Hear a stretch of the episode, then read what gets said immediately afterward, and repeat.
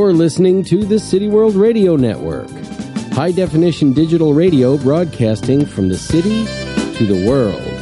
www.cityworldradio.com.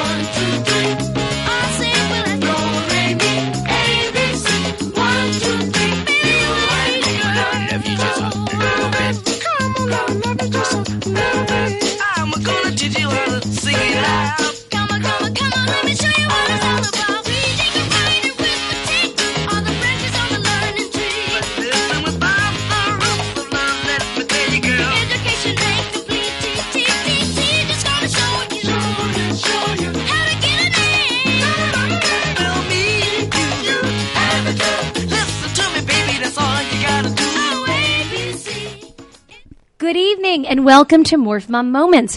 We're back from a little hiatus, so thank you all for re- those who are returning for coming back and those who for, are new tonight. Thank you all for joining us. I promise you, we're you're in for an hour of amazing radio with my amazing guests. Um, really, really a wonderful evening. Um, before I introduce them, and I'm going to keep you on the edge of your seats, I just want to quickly explain what Morph Mom is for those of you who are new to this. Uh, my name is Kathleen Smith. I founded Morph Mom four years ago. It's M O R P H M O M dot com. Um, I was an attorney eons and decades and decades ago. I stopped with kids, tried to go back. They didn't want me back. had to figure out what to do. So rather than, which was really tragic, and we're going to discuss that with my guests as this comes along when I needed those six C's. Um, I really was at a standstill. I was, you know, you lose your confidence, you lose your sort of your wherewithal. Where do you begin? Who are you? And I thought, wait a minute. Rather than reinventing the wheel, why don't I just go out and speak to the women who have done it? The women who went out and figured out how to do what they did, made the mistakes, learned from them, figured out the steps that were necessary, and in turn wanted to pay it forward. And not surprisingly, they're everywhere. Women are so kind and want to share their stories. So I grabbed a video camera. I began the website and I traveled across country. And four years later, I have over 600 videos of women all over the country telling their stories, sharing the steps that they took, what things worked, what didn't work, promoting what they're doing, at the same time, paying it forward to others looking to do the same thing. I also write for Huffington Post. I have a column that describes these amazing stories. I host cocktail parties around the country where we celebrate various morph moms, what they're doing, uh, charities that they support. Um, you name it, I'll do it as long as it's in line with the with the morph mom movement and uh, what we're trying to accomplish, which is with connecting women and, and really there as a resource and a support system. Um, and now we we have classes, which are so exciting. And if you go on to morphmom.com, in the next day or so, it's all going to be up listing what the classes are, when they are, in what cities, and when we're coming to a city near you. And now we have this radio show, which is so much fun. And I'm so excited to be back tonight. And um, I'm sure all of you out there are so excited to hear from my guests and not me. so without further ado, uh, let me move on from myself. Um, I am absolutely thrilled and honored to be sitting here. Well, not technically sitting here. we have we have two phone calls coming in right now at the same time, um, but thrilled in in in theory, to be sitting next to two women that I'm completely enamored of, enamored of, and are just absolute inspirations to all of us. My guests tonight are the co-authors of Becoming Brilliant: What Science Tells Us About Raising Successful Children. And who better to instruct us on how to become brilliant than my two brilliant guests who are here tonight? Was that a good introduction? I'm already, I'm already loving this because like, I want to be a morph mom. you are a morph mom. You both are. Too. All right, all right. Welcome to the Morph Mom community. Thank you for letting me be a part of it. It's awesome. it's such a happy place, even on the phone, even virtually. It's very happy. Yeah, it's great. And um, and I, I apologize, but I hope you both are hearing each other well. And I just had to say this on the radio just to make We're sure. good. We're Yep, good. yep. Perfect. Um, it's very casual at the Morph Mom Moments radio show, as you can tell. Um, so once again, my two brilliant Morph Moms who are here tonight, Roberta Golinkoff and Kathy Hirsh-Pasek. Um, as I said, it's an absolute honor to have you both on tonight. And as I mentioned, they're the co-authors of this book that is absolutely life-changing. It really is. And no matter what process you're in, either you children are grown, you're in the middle of raising them, you're about to have them, it's thought provoking. Like every single sentence I was hanging on thinking, did I do that wrong? Did I do that? Wait, what did I do? Hold on. Then, I'm then sure you you did out that it. you I'm did sure it you right. did it right. Well, I'm not sure about that, but I learned a lot. Um, and I don't want to misspeak about anything, but but actually, I was going to introduce you, but I think actually a better way would be to ask each of you to sort of give, you know, a basic introduction about yourselves and um, what it is you did, what you're doing now currently, and how you came to do this together. And I guess, um, Roberta, well, I guess we could start with you. Sure. So Kathy and I have only been collaborating over 30 years, which is amazing as it A is. marriage, It's kind of long like a marriage. and um, we've been. This is not our first go round with books because we're very committed to bringing the science out to help children and families. We want to make people's lives better from what we know about the science. We don't want to keep it in the ivory tower away from the people who fund it. After all, it's your tax dollars that gives us the dough to be able to do the research we do. So I'm a professor at the University of Delaware and mother of two children, neither of whom is living home. Yes. A very successful morph mom. That's right. Yeah, for real. Um, so Yeah, I, I'm Kathy Hirsh-Pasek, and I'm the one who's been uh, married to Roberta for 37 years. uh, also been married to Jeff for 41 years, so we're still going strong with a great guy, and we have these three wonderful sons who also grew up and got out of the house and are doing awesome stuff and and living their dreams. So that's really, I think, the first job. And uh, second is I work as a professor of psychology at Temple University, and also I'm a senior fellow at the Brookings Institution. And the reason we wrote the book is because we really kind of know a lot about kids. We've been studying kids for a long time, and it does seem a shame that a lot of the tricks and a lot of the wonderful information always seems to get cloistered in journal articles that are completely unreadable. So Roberta and I made a commitment to share. And that sharing has created what we are calling edible science science that's accessible, digestible, and usable. And we want to share it with all the other morph moms out there, um, so that they can they can be the best parents that they can be, and also help create the most wonderful environments for their wonderful kids. It, it's so if I could necessary. Might I add a little more? Of course. Go for it. Okay.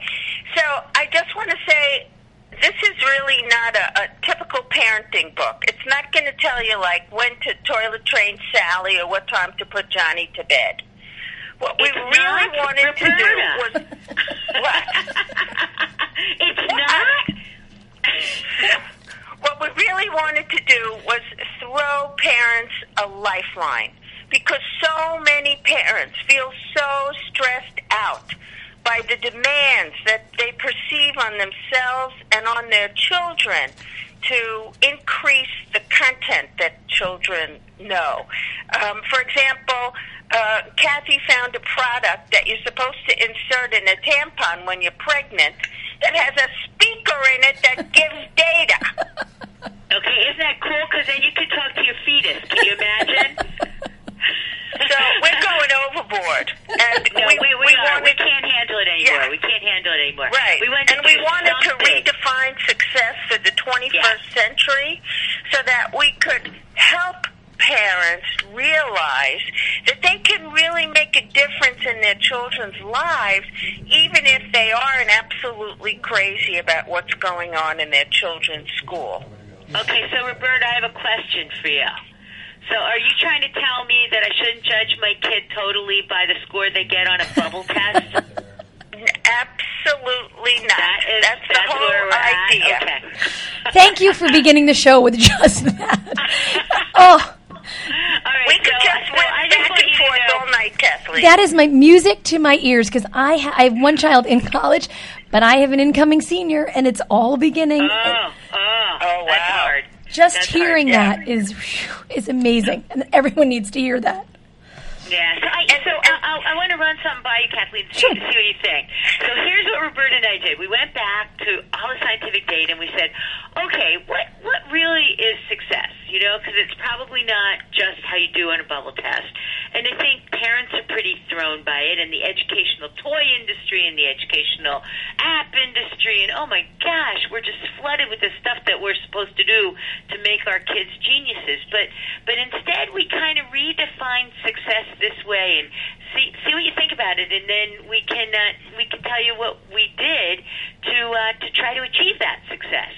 That we thought it would be about supporting children to be here it comes drum roll please happy healthy thinking caring and social people who will become collaborative creative competent and responsible citizens tomorrow that's the kind of kid i wanted Right.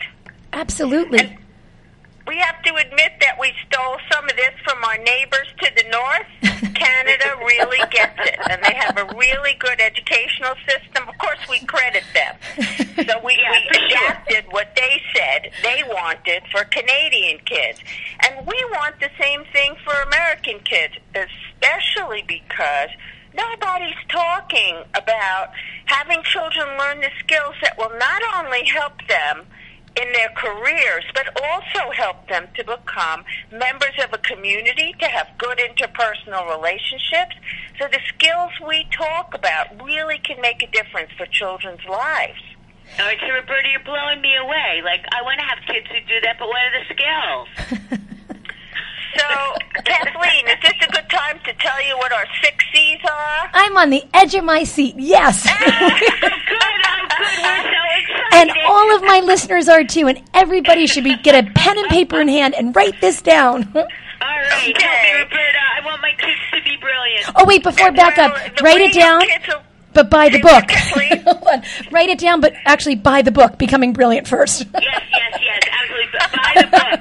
Here it is. I, I have to tell you, before, while we're still sitting on the edge of our seat, we have not only assembled all of this scientifically given evidence, grounded evidence, but we managed to put a lot of it on one grid, on one page that you actually can use and understand. We And promise. It's for morph moms too. I mean, it's not just for their kids because Right. we can see what the skills are that we have and how we can work to improve ourselves, just like we want to help our children grow these six C's. Here we go. Drum roll. You ready?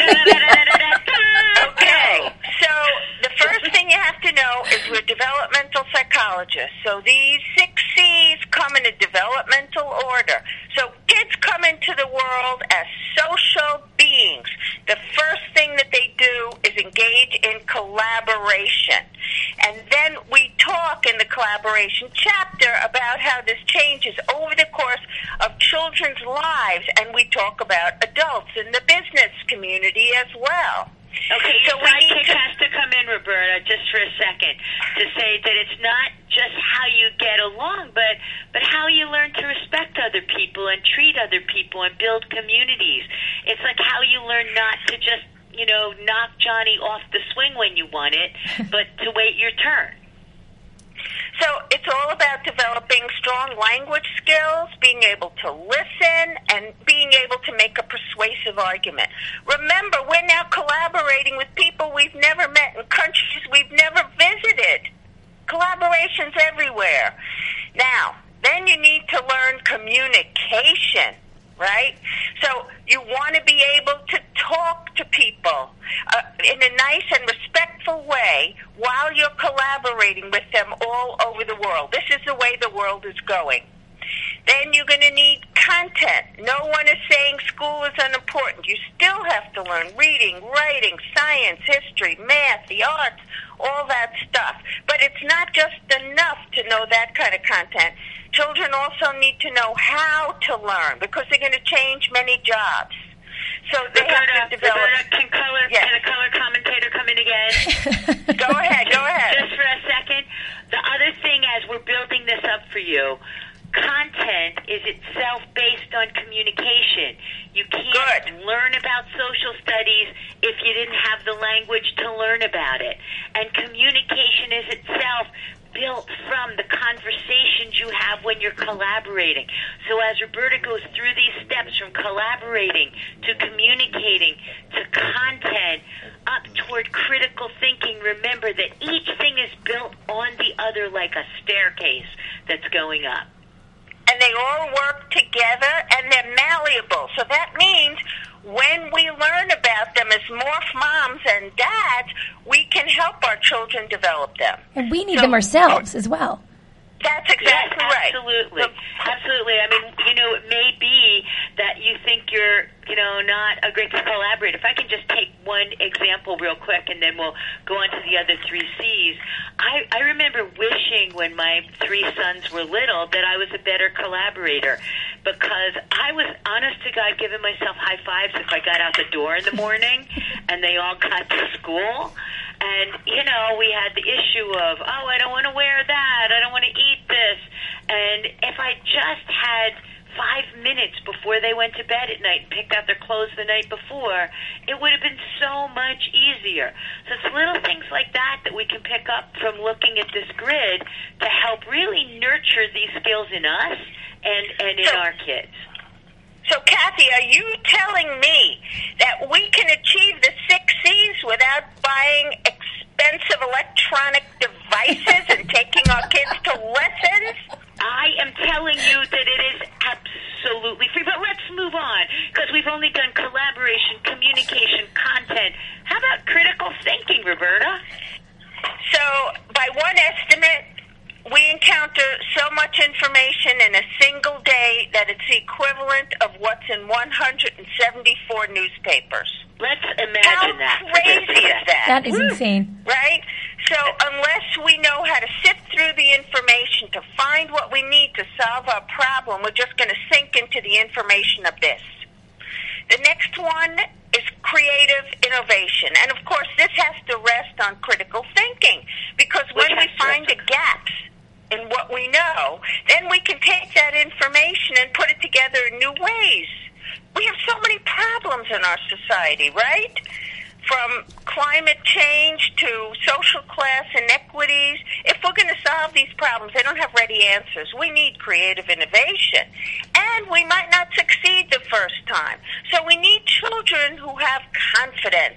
And what we mean by that is grit or persistence or a growth mindset that allows you to learn from your failures.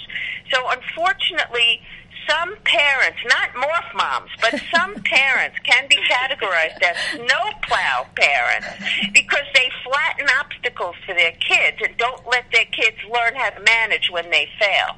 But we think it's really important for children to gain lessons that they can figure out with their parent about what went wrong and why, because that's how they're going to develop confidence so they keep going. And So, these so six C's. okay. I'm sorry, I was butting in as color six- commented. I was going to let you just let me finish the sentence. These six work together to help us achieve the vision that we have for what we need for 21st century success. We care that kids become good people and also make contributions to our society through their work. Go ahead, Cass. Cool. Okay. So now I want you to sort of imagine all these morph moms out there. Imagine that what we have now is a kind of grid that we're starting, where you have collaboration, which builds up to communication, content, which also includes that learning to learn, critical thinking, sifting through the information, creative innovation, using it in new ways, and the confidence and persistence to make it happen. And we think if you put those together and you put them in motion, you actually create a dynamic learning system. And that dynamic learning system can flow from your living room to the classroom to the supermarkets, where we can learn how to collaborate and communicate as we go through the aisles of the supermarket. But even more impressively, it goes back to whether we really want happy, healthy, thinking, caring, and social kids who are going to become collaborative, creative, competent, and responsible citizens tomorrow. And in becoming brilliant, what science tells us about how to raise successful kids, we lay out exactly what that could look like for everyone who wants to take a peek. And you know what I think is so interesting is it takes a lot of the pressure off because, like you said, the snowplow parent or the helicopter parent, and you're Right. spending every minute of every day trying to put out fires or anticipate the fire, put it out before they get there. Right. When if you really went through this and sort of were there by their side, but allowed the kids to navigate and to manipulate and to sort of experience things on Right, their own, right. you're setting them up for a much, much healthier life down the road. That's exactly right, Yeah, Kathleen. yeah, and yeah. it- it's And it- not like the parents play less of a role at all. We're not arguing at all that parents should back off and just let kids fall on their face. No, no, no. Parents still play a tremendous role with their kids, but now they talk to their kids a lot. Right? And this is something that's going out the window because everybody can be together on their own electronic device. So if we can increase just how much we talk with our children and get their point of view and help them think through problems, we're going to create kids who can move from job to job, which is likely what's going to happen in the future. Yeah, there's another piece to it, Kathleen, that it is it also allows us to not all be exactly the same. Yeah. either as parents or as kids. You know, really, you're going to have kids who are different. I know in my family with three with three sons, I had some who were really good in content and some who were great communicators but not such good collaborators and some who were great collaborators but they didn't like to talk that much and this gives you a license to be able to look at the strengths your children bring and See, I don't know, Kathy. where- My kids where were we go perfect. yeah, I know yours were. I must say, I I was failing on that. so- No, but you know, it, it does. It, it allows people to be individuals, and for us to really look at them as individuals and as parents to have more fun because we're not trying Right. to create the cookie cutter child. Right. Right. And, and it's fascinating when you do open those doors and see which direction they take and how Oh different God, your kids are. so great. And you know, for some parents Right. out there, and I think it's another really important piece, is that some kids, some parents have atypically developing children, and those children have enormous strengths as well. And this allows us to see that and to parent for that. right. Right, because if all we emphasize, Kathleen, is content, and there are kids who, for whatever reasons, have difficulty in school, they're going to take a big hit to their self-esteem. Right. So we want kids to recognize that there are six different areas in which they can excel. Excuse me, and if parents recognize that, everybody's going to be happier and less stressed. We Yeah. want to de-stress morph mom. You, I know one morph mom you've de-stressed. You're talking to her right now. That's great, Kathleen. But you know, the, the other thing I do want to mention is, look, what we're what we're not saying, and what we're not saying is that okay, let's just say it's okay to never learn your multiplication tables or to never learn to read. That that's not okay. Everybody still has to have a basic level of competency and an ability to think, or they can be replaced by robots in the future. So that's again why we want to get off of this narrow construal, but to recognize that, you know, everybody should be nice to the person next door.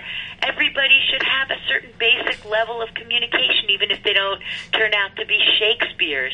Everybody should know what they need to know in math and what they need to know in literacy, but that isn't the only way in which you define a person.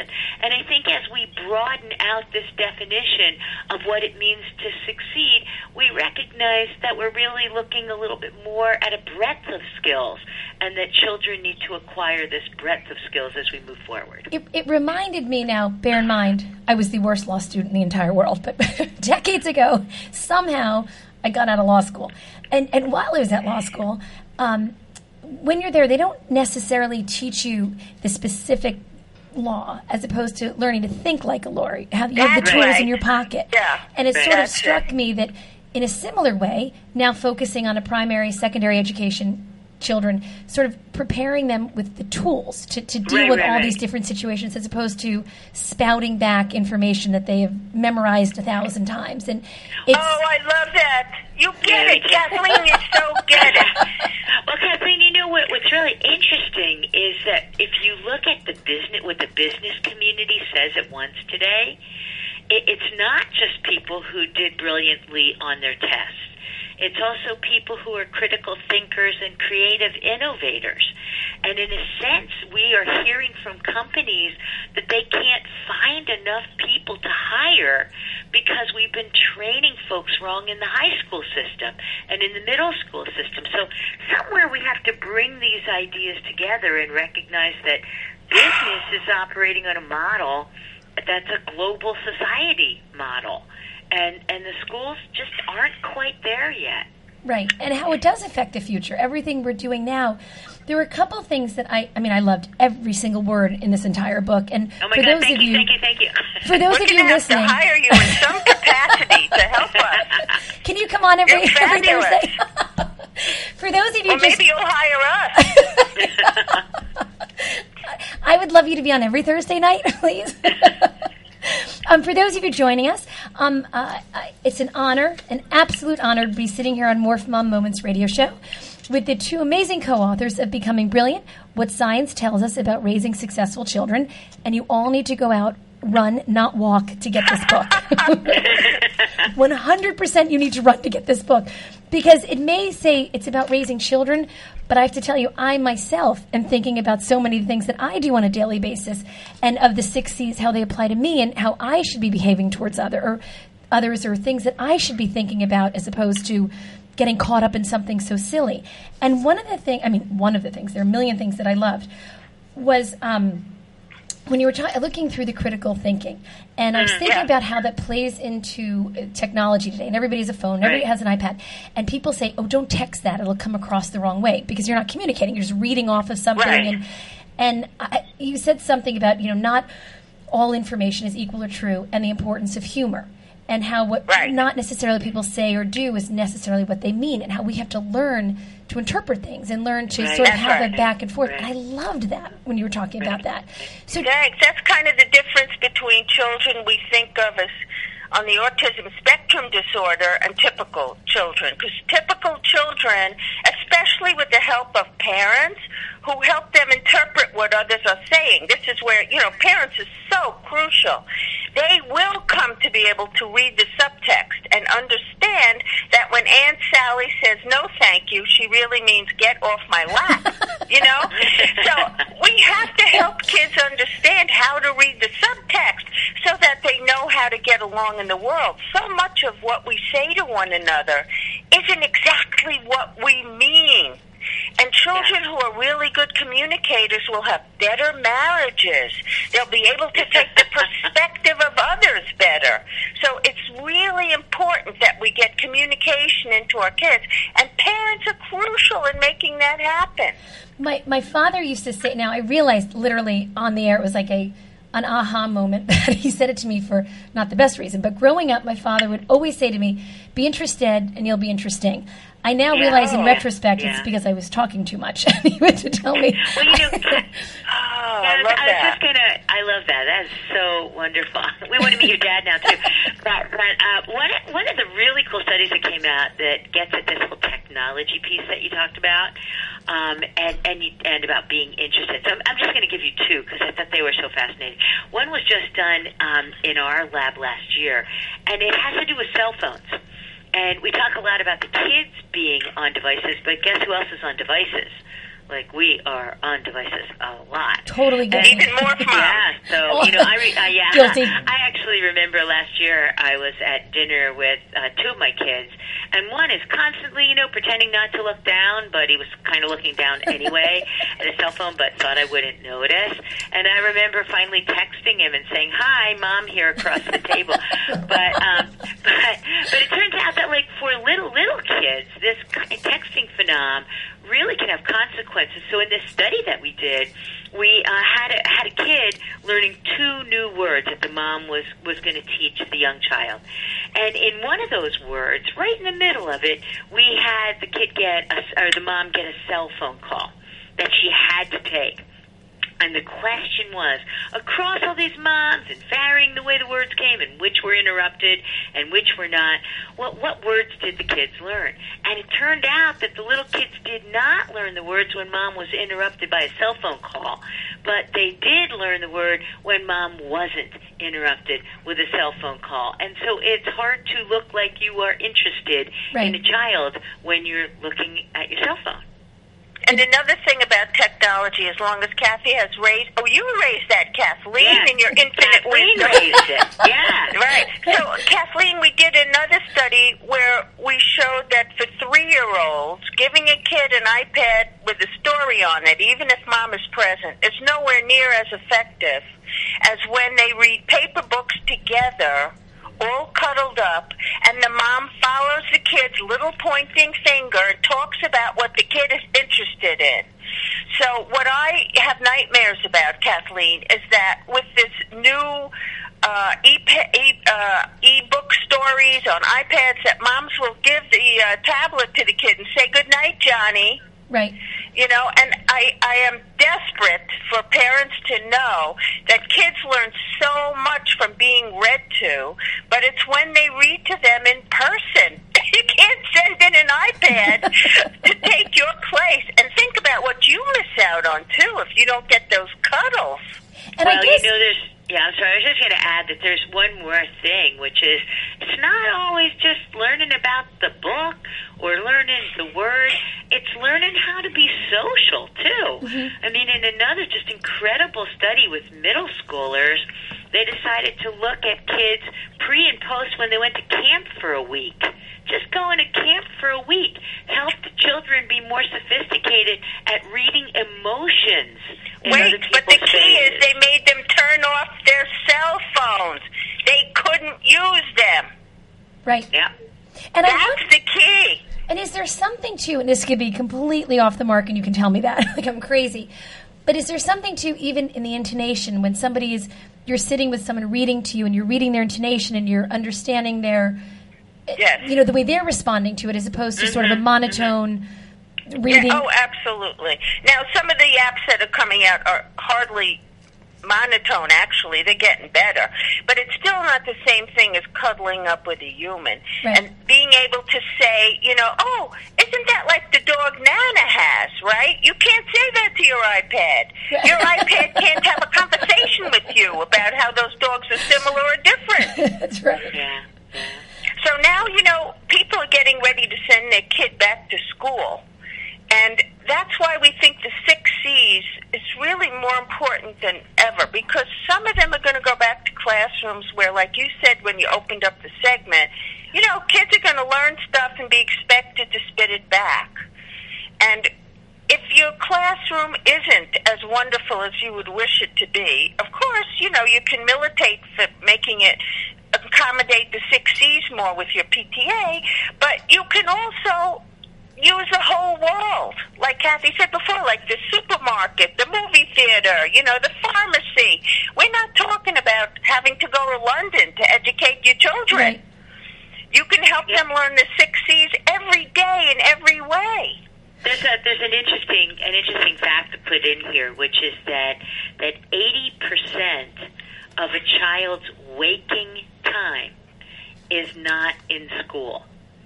So one of the things we can all do as parents is not only advocate with the PTA to get more of the six C's in the schools, but also ask what we're doing with the out of school time. Because we can we can enrich it every day, everywhere, and it doesn't cost bucks to do it.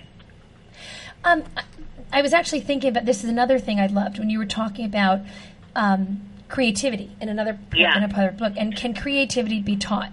And you've Yeah. mentioned in the book, um, everyone has the potential to be creative, but not everyone fulfills that potential. And I loved when you said that because there's so many Yeah. different ways to be creative. It's not this limiting thing where you think I can't draw, I can't do that. There's so many different ways to do it. right. And I think you're right that one of the myths about creativity is as soon as you mention creativity, people think, oh, I'm no Picasso. Right, You know? right. But it's not about the arts. There's a guy, Richard Florida, who wrote a book in which he said more and more occupations are requiring people to think out of the box. And we certainly want our kids to be able to do that so that they can retain the jobs of the future. In fact, there was a whole Time magazine thing about how creativity is dead in America in 2010 and how businesses are saying that kids can't think their way out of problems by using creative strategies. So that's not good. We all want our kids to be gainfully employed. Right. Right, and there's you know there's another really interesting way to think about how we constrain creativity, and this came from um, a wonderful conference that Roberta and I were at in Billund, Denmark, right at Legoland. And they opened the conference by having us each pick up six different colored Lego blocks, all right? And they asked a really simple question, which is how many combinations can you make of these six blocks? You've all seen a Lego block. Has eight different we now learn they're called studs on the top. And and when you take these different things apart and make combination after combination, how many can you get? Well the answer is astounding. It's 981 million. Is it really? 456,127 combinations. So, if all we're taught to do with those six Lego blocks is to make a tower, we are losing out on the creative potential of tinkering. Right. And if And someone, by asking kids, Dad, Oh, Kevin. I was just thinking about that, how that ties in, and how you said, I didn't mean to interrupt you, how the six C's all tie together. How if someone Right. is not instilled with the confidence to give it a shot and may just see somebody next to them doing it one way and say, oh, I guess that's how you do it, as opposed to the confidence of knowing, well, I'm going to try many other ways, and if I fail, I fail, but I'm going to give it a Right. shot. That's how Yeah, you get so to those. There are many wonderful teachers and wonderful schools out there that are stymied because they would like to do more with the six C's and they know what's good for kids, but they have to have their kids take these standardized tests. So what are the standardized tests implicitly teaching kids? It's exactly the opposite of creativity. They're teaching kids that there's only one right answer and there's only one way to get there. So that's well, why we really there have is, to think- Roberta. Say what? Sometimes there is. Four times four, there's only one right answer. Well, not everything is like that. so we have to find ways to encourage our children to develop the creativity that might not be encouraged in school. And we can do that. There are easy ways we can do that. Like how many different ways can you arrange your bedroom, right? Y- There is no one fixed way. And just thinking through problems like that makes you realize how you can free up your mind and think about all kinds of fun stuff. Yeah, and I, I guess what I would love to do is to is to see you know parents and educators and practitioners you know challenge all kids by giving them a chance to be more creative. I also just want to say, at least from my perspective, that you know some of these tests are great and they really help us learn about the child and they help us learn about us as teachers and where we can help children grow because they have weak or strong areas. So it's not as if we are anti test or anti accountability. We just think that, again, we have to broaden the model, broaden the vision of success so that we can, we can help children grow in a number of different areas and not make the assumption that it's always going to be a fill in the blank world. right, that you have to like check the box, like, oh, we got this, we got this, Yeah, we got this, we're exactly. done. And I, Exactly. And in the book, you were saying about the sport, you know, you're so scheduled. Now, I am not the most scheduled morph mom. Right. I'm the one who we missed many a practice. we were not exactly Right. fitting the uh, detailed schedule. But at the same time, I mean, I hope it taught them to be a little bit more, as you said, malleable and understanding that things don't always go in the direction they're supposed to, and you have to sort of figure Right. out how to how to adjust and how to compensate for something that may Right. not go. And in fact, flexible thinking is one of the things that gets, you know, um, put under that executive function, that very fancy word that's bantied around that's about, you know, attention and problem solving and flexible thinking. And it turns out that the ability to be a flexible thinker and a problem solver and to direct your attention actually relates really highly with outcomes in your reading scores and your math scores and your history scores. So, here's a, an example. So, so imagine that you're in school and you get stuck on a math problem, and you just keep doing the same thing over and over again. That would not demonstrate good executive function skill. The kid who can say, "Now, wait a minute, what are they asking me in this problem?" Right? I got to do it differently, and who can change their strategy and be flexible is going to do better in math and will also have higher executive function skills. So these these foundational skills really make a difference for how children do in the world, not just in school, but also in their personal relationships. We all know people who are so rigid we can't stand it, right? We have to develop people who are adaptable and flexible because, for example, according to the World Economic Forum, we're going to lose 5 million jobs. Who are we going to lose them to? Not overseas. We're going to lose them to automation, Right. to robots and computers. The six C's are the kinds of skills that computers and robots aren't so good at. So we really want to help parents help their kids for the kids' futures by making sure we get the six C's into them, even if it isn't happening all the time in school. almost like like you were saying that you don't maybe fit the box or outside the box like a steve jobs you always hear you know Right. things didn't go well and and he was able to i mean beyond creative right what he did but it doesn't exactly fit the standard thing but i'm sure Right. within the in the six c's i think he would he would fit into the 60s, i think Yeah, except I don't think he was very collaborative. oh okay I don't think he Sure. was a really nice guy. Oh. I don't think so. All But he was But I- but I hear tremendously saying. Successful. And and I think you're you're absolutely right. And that's why not only could you make great, you know, do the great people fit into breadth of skills, but I think you'll find that pretty much everyone does. When we look at this and when I look at it, I sort of see it as a self-help, as a way of thinking of my strengths and where I want to go. And even in my college classes, I give them this grid at the beginning of the school year. Yes, I year do too. and I ask them, what, do you want to be? Where do you want to go? And at the end of the school term, Roberta and I meet with our students again, and we say, where'd you get to? But there's a trick. And the trick is that during the school term, we have arranged our college classes so that we know we are building each of these skills and giving an opportunity to kids. If you don't have any opportunity to collaborate in the classroom, then Right. you're not going to build collaboration. If you don't have any critical thinking exercises, you're never going to build critical thinking. So, for example, I teach human development and schooling to people who are going to be teachers. And virtually every one of my classes have some kind of a group activity where they have to come up with a group answer to a problem. So this is really pushing them to develop critical thinking, communication, and collaboration, and also creative innovation depending upon the kind of problem. And every time they do this, they gain a little more confidence in their ability to think on their feet because there are still too many college classes that are purely lecture. And that's not necessarily the best thing for developing the six C's in our kids who are not going to be in a spit back world. I, I have a question, a little off point, but listening to the kids in your class and teaching this, are there certain external factors that play into this? For example, they always say birth order. Is that uh-huh. something that ever plays into it?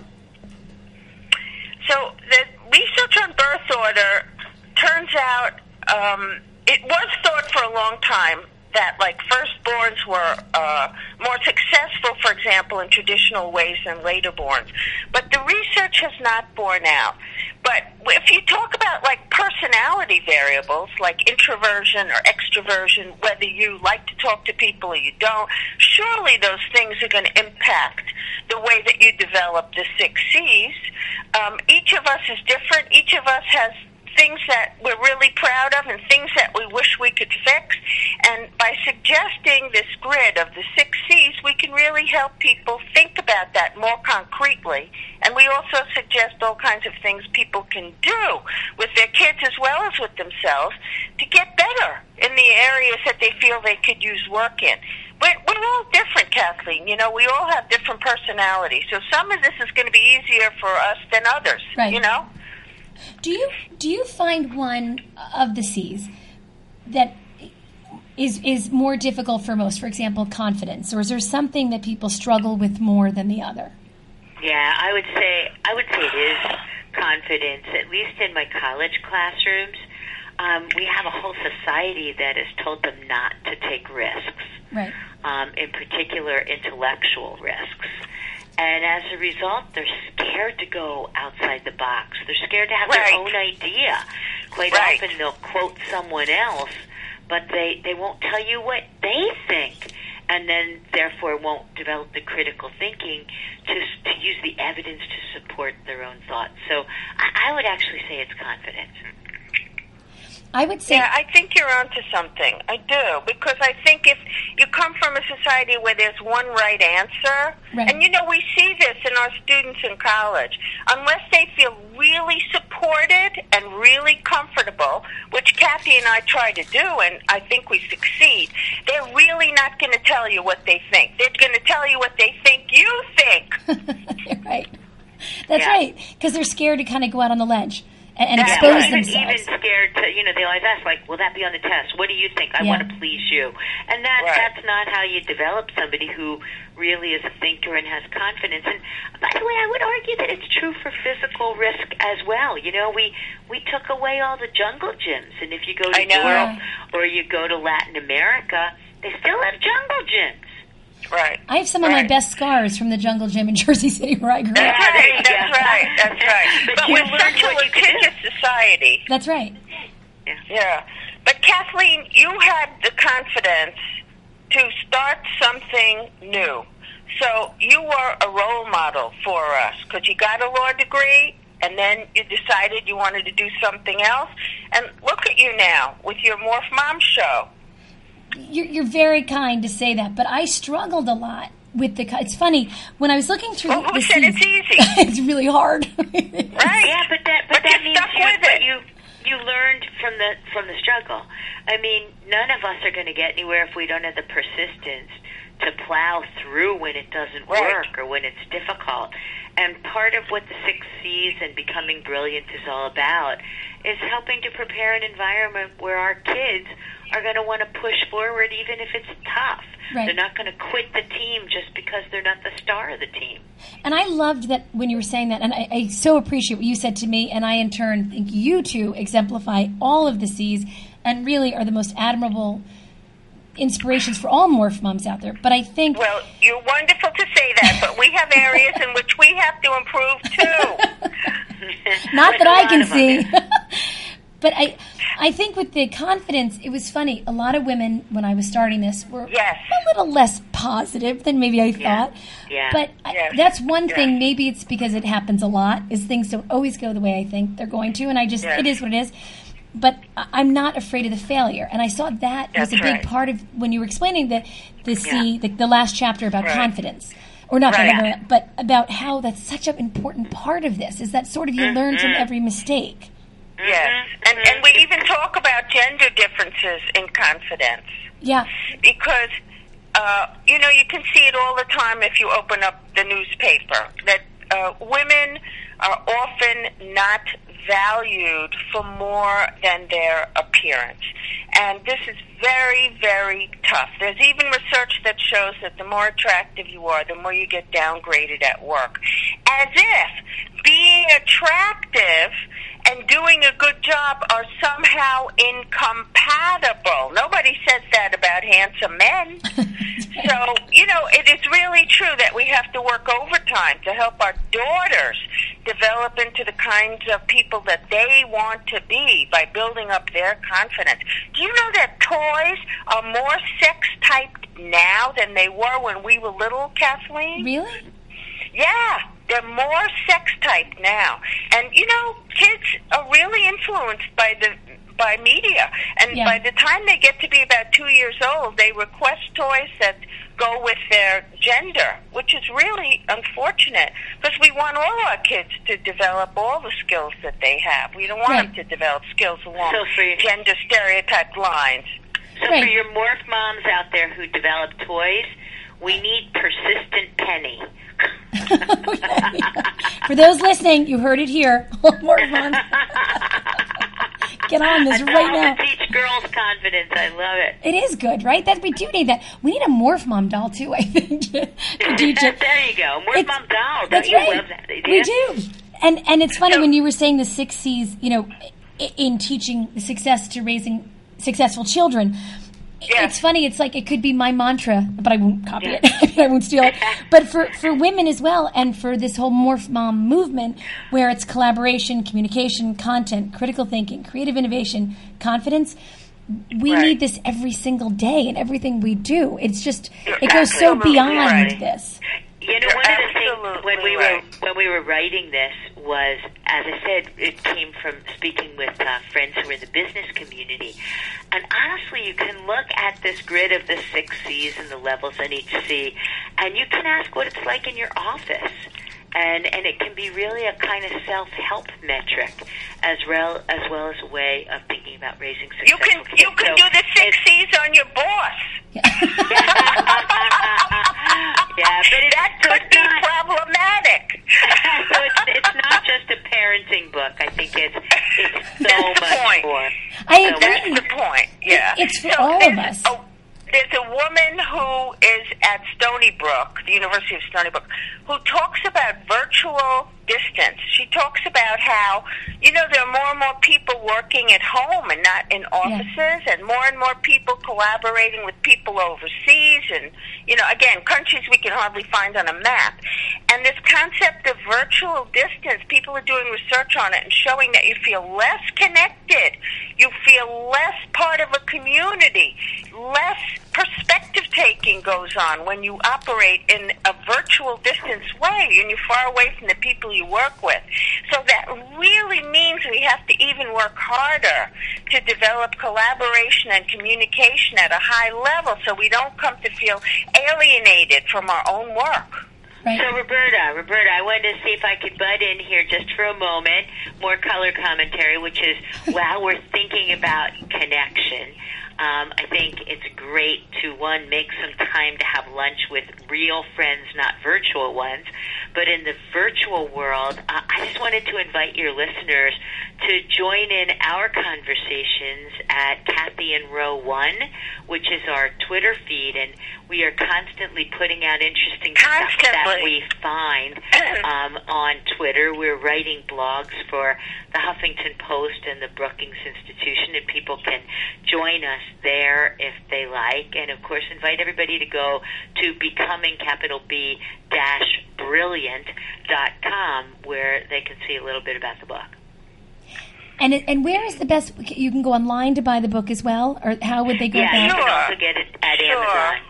Okay. Amazon and uh, it's published by the American Psychological Association, and I've been told that they don't charge shipping, so that's pretty nice. And I think uh, APA is available on the web that way, and the book can be ordered that way too. So which you can this get both. been- You can get both on becoming-brilliant.com. Right. Okay. And um, if people are interested in what we had to say tonight, we also did a podcast for the Brookings Institution where we talked about becoming brilliant. So if there's like any of those morph moms out there who've been enjoying this and want more or want to tell their friends about this, the Brookings podcast could be useful to you. I think Becoming Brilliant. That's right. Um, I can't believe our time is up. Um, it has been an absolute Oh, no. honor. I know. We have to come back. You don't have a choice. I mean, we need to d- go into all of these, C- the six C's again. Oh my Um, God, we would love it. yes, please teach me. Um, I would like to become brilliant, so I need you to come back. Um, Oh, you already are. oh yeah.